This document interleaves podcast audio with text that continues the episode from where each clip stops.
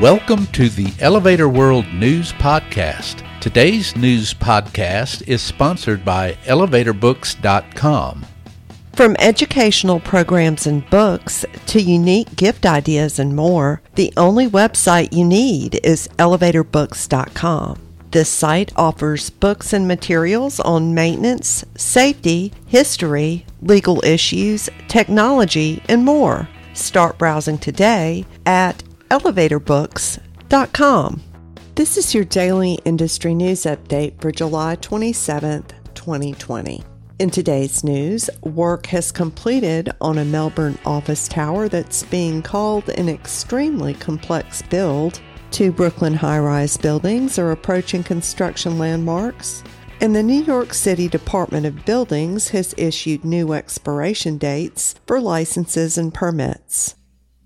A project comprising a thirty-eight story, forty-three thousand square meter office tower and a two hundred fifty-five room hotel that contractor Multiplex described as, quote, an extremely complex build, end quote, is complete in the Melbourne, Australia Central Business District, the urban developer reports. Boasting a Schindler vertical transportation system, eighty Collins Street is owned by Australian property giant Dexus and was designed by Woods Bagot and U N Studio.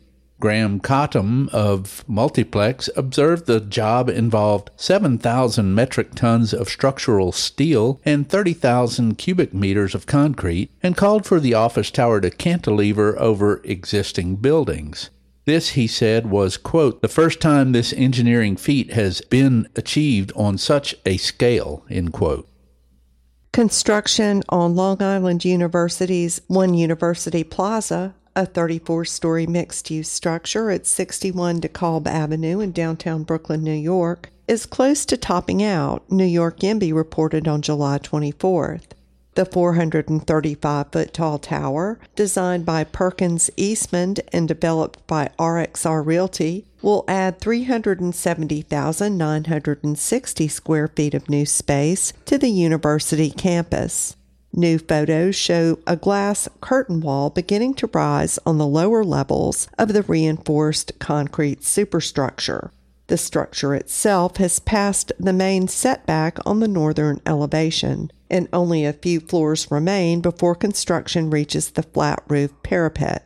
The entire development will span six hundred thousand two hundred square feet and include four hundred seventy-six residential units, one hundred eighty-three thousand five hundred thirty square feet for community facilities, an athletic field, fitness and wellness facilities, academic space, offices, and parking for five hundred sixty-four vehicles.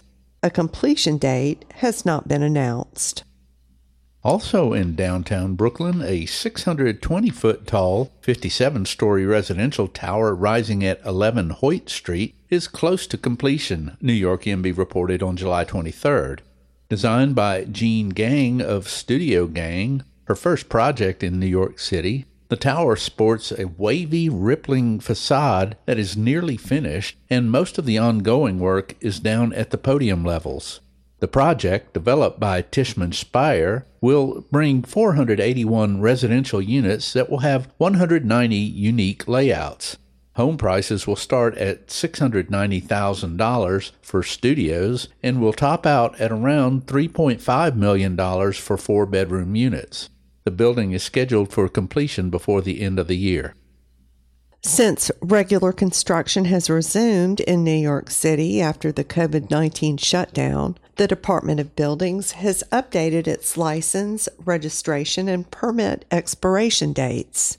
Expiration dates will no longer be automatically extended, but will expire on the original date for all licenses, registrations, and permits issued on or after August seventh. Those subject to a mayoral executive order and local law that were automatically extended through August sixth will expire according to a schedule through January thirty-first, twenty twenty-one. That schedule can be found by following the link in the news item at elevator world dot com slash news. For more industry-related information, Visit elevator world dot com and be sure to subscribe to our podcast in iTunes or the Google Play Store.